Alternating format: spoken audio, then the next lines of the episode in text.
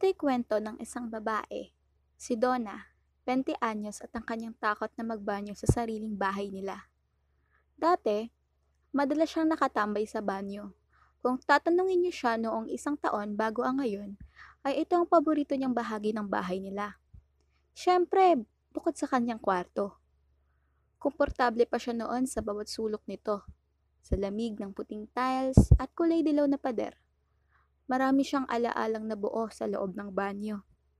Imposible man ay may mga kapiraso ng alaala siyang naaalala patungkol sa kanyang pagkabata. Mga memorya na halos ngayon ay hindi niya na alam kung anong tumbas. Masaya ba? O malungkot? Galit? O dismaya? Kung paanong madalas niyang nakakasama ang ina rito habang pinaliliguan siya at nakikipaglaro. Tanan-tanan pa niya noon ang paboritong manikang nilulublob niya sa tubig at kunwari pinaliliguan. Gaya-gaya sa kanyang mama. Kung nakapagkukwento ang mga pader ng kwartong iyon, ay daan-daan siguro ang maibabahagi nito. Dito siya na unang tumakbo nang makipaghiwalay sa kanya ang una niyang naging jowa. Umiyak siya habang nakatulukbong sa pader ang muka. Ganun pala ang kirot ng unang pag-ibig. Kung pag-ibig nga ba iyon? Sa banyo, sa banyo siya madalas naglalabas ng sama ng loob. O, wag mo dumi ang isip pa. Ang ibig kong sabihin ay, dito siya umiiyak at tahimik na nangingimi sa mundo. Tahimik kasi at kulob. Walang makakaalam. Hindi kalakihan ng kanilang banyo. Tama lang ang sukat. Pero dito siya nakapag-isip ng magandang mga senaryo para sa kanyang mga maikling kwento na hindi niya rin naman pinababasa sa iba. Ito ay bahagi lang ng kanya at kanya lamang. Madalas siya kung tumambay sa banyo. Nakaupo sa inidoro habang nagsiscroll ng cellphone o di kaya nakikinig ng music. Humahanap ng mga takas na kapayapaan.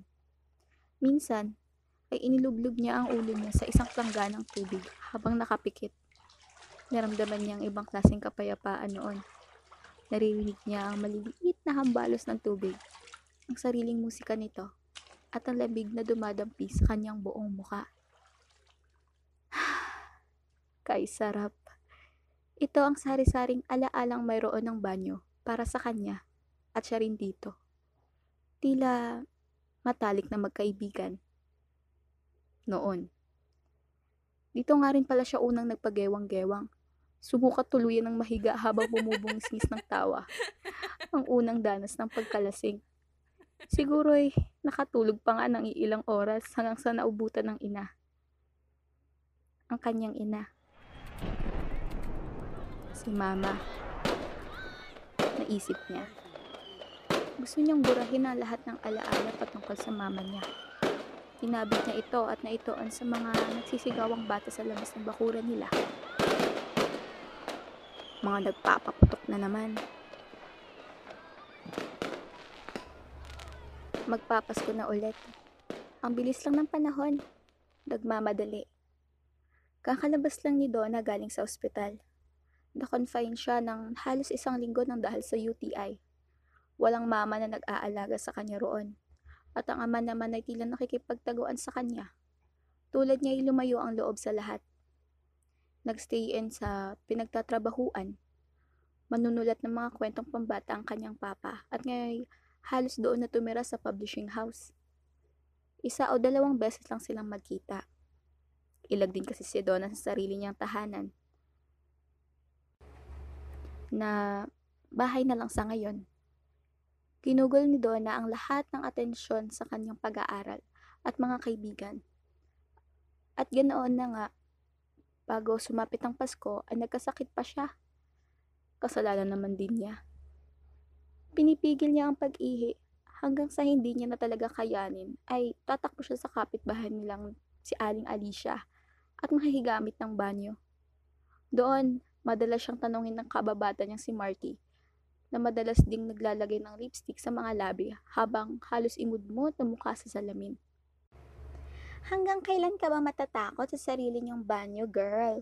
Kung ganyan lang din, Dapat pinabayaran mo kami kahit 5 piso man lang kada gagamit ka ng banyo namin. Dito ka pa naliligo. Ang mahal-mahal ng Waterloo ngayon. Sabay irap nito. Matatawa naman ng bahagya si Donna at babatukan ng kaibigan hanggang sa mahawa na rin si Marky. Mga biro lang lahat ng ito para kay Marky. Pagpapagaan sa hinaharap ng kaibigan. Pero kay Donna, ang mga patutsyadang ito ay kumakamot sa kanyang isip sa loob ng utak. Isama na rin sa kanyang nananahimik na kaluluwa. Kailan niya nga ba maharap ang multo sa banyo? Inumulto siya nito, kahit pa man malayo siya. Maisip niya lang ito ay nararamdaman niya na ang lamig na hindi kapayapaan ang naibabahagi sa kanya, kundi ibang kulay ng katahimikan. Malungkot, kakulangan, pagkawala.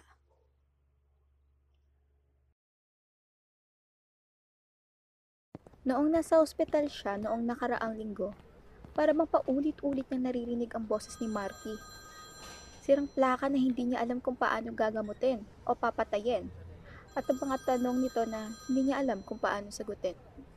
Mga hamon na hindi niya makuhang labanan. Kumikirot-kirot pa ang taas na bahagi ng bewang at kahit anong laklak ng tubig ay hindi agad ito nakapagpapagaling. Pero walang-wala ang sakit na dulot ng UTI, sakit na mayroon siya sa tuwing naaalala niya ang banyo. Lalo na't magpapasko na. Noong nakaraang taon, araw ng linggo, ika-22 ng Disyembre, ramdam ang kapaskuhan sa simoy ng hangin pumapasok sa kanilang tahanan habang tumutugtog ang kantang Perfect Christmas ni Jose Marichan. Naghahanda ng merienda ang kanyang ama, habang si Donna naman ay nililista ang mga dapat bilhin, paghahanda sa Noche Buena. Kasama na rin syempre ang mga panregalo. Ang payapa. Pa, sure ka bang dalawang kilo ng spaghetti lulutuin mo? Eh, tatlo lang naman tayo nila mama, di ba? Di natin mauubos yun. Eh di, pamigay sa kapitbahay. Sabi ko na nga ba eh. Nang maisipan niyang magbanyo. Sandang nga lang. Pero may tao sa loob, kaya kinatok niya ito. Ma? Andyan ka ba? Bilisan mo, naiihi ako. Rinig niya ang talamsik ng tubig na mula sa shower. Maging ang gripo ay bukas. Kaya kinatok niya muli ito. Siguro ay naliligo ang ina.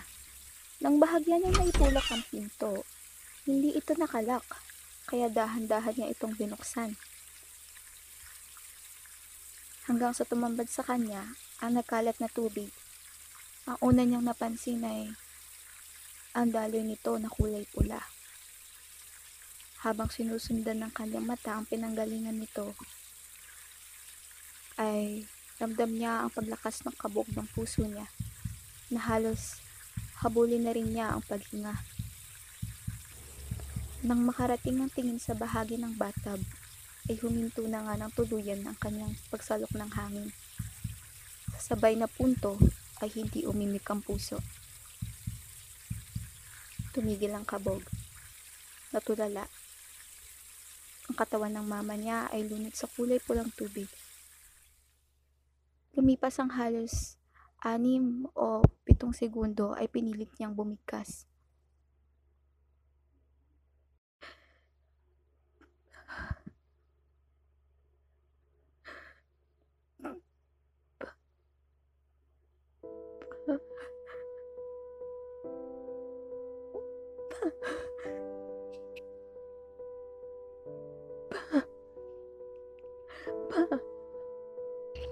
Pa.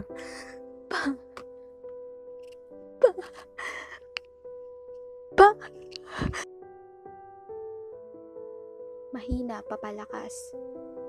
Hindi makapaniwala hanggang sa katotohanan. Nagsimula na siyang sumigaw, nang sumigaw, nang sumigaw. Napatakbo agad ang papa niya. At alam niya na mga sumunod na nangyari. Iyakap ng papa niya ang katawan ng ina habang humahagulgol. Pinapanood lang ni Donna ang dalawa. O kung paano kinalong ng papa niya ang mama niya. Parang eksena ng peta. Kung paano kinarga ni Maria ang katawan ni Jesus ng tuluyan na itong mawala ng diwa. Nang makamit ang lakas ng loob, ay napatakbo si Donna sa katawan ng ina at tinakpan na magkabila ang sugat nito sa mga pulsuhan nito.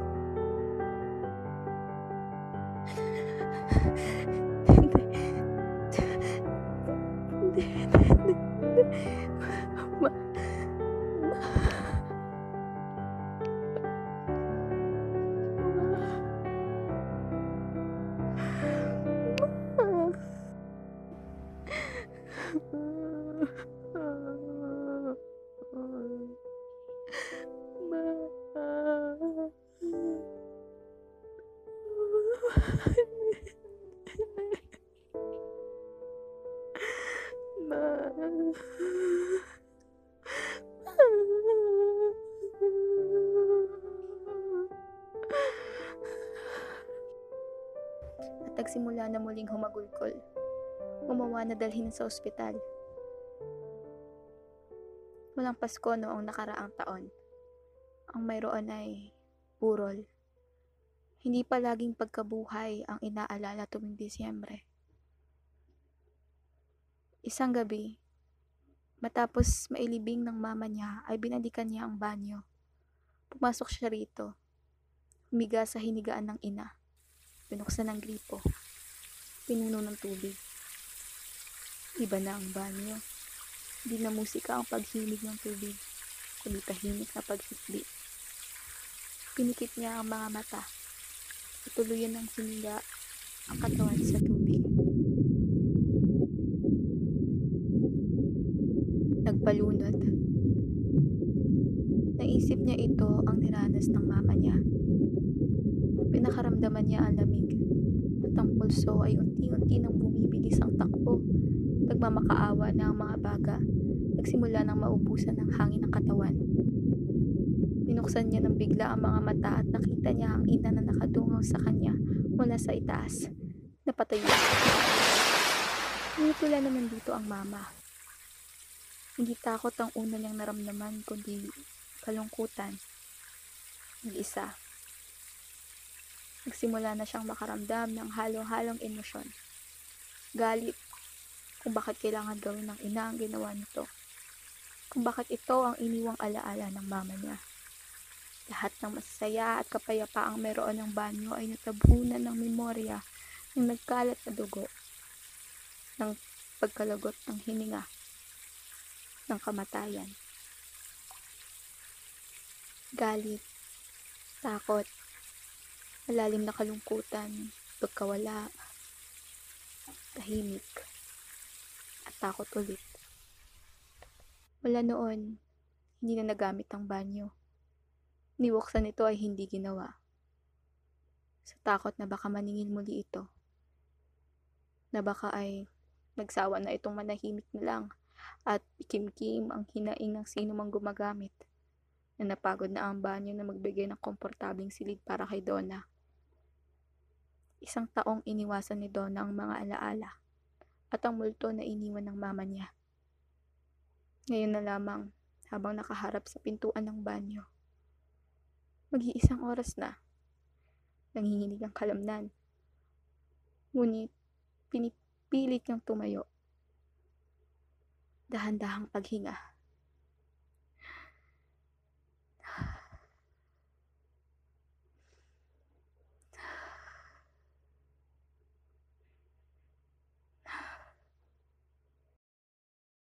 Dulot ata ito ng Tylenol na ibinigay sa kanya sa ospital. Medyo high pa ata siya. Donna, anong ginagawa mo? Ang papa niya, galing sa trabaho. May dala-dala pang groceries. Hindi agad nakasagot si Donna. Ayos ka lang ba anak? Anong tinitignan mo dyan? Ulit nito. Ah, naiihi po ako. Pagkatapos ay hinawakan niya ang doorknob. Pinihit ito at tuluyan ng itinulak ang pinto.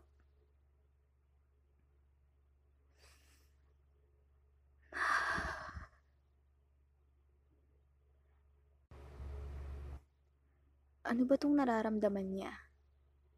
hindi niya na rin maintindihan. Bago pa siya makahakbang ay tinawag siyang muli ng ama. Lumapit ito at niyakap siya ng mahigpit. Ayos lang ba kung tutulungan mo ako maghanda para sa Noche Buena?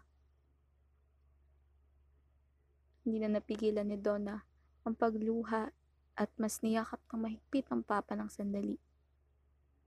At pinakawalan na ito. Ngumiti at tumango. Sinagutan siya ng ngiti nito. Pagkatapos ay tuluyan na siyang pumasok sa banyo. Sinipat ang bawat pader at sulok. Kumusta, matalik na kaibigan? Naisip niya. Hinaplos niya ang bathtub na parabang ito ang balat ng ina. Napaupo sa sahig. Niyakap ang sarili habang tuloy-tuloy ang luha. Habang napapangiti. Ano nga bang pakiramdam ito? Nandoon pa rin naman ang sakit na kinimkim buong taon. Pero may kaginhawaan ng pagtanggap. At siguro ay tuluyan ang nawala ang takot.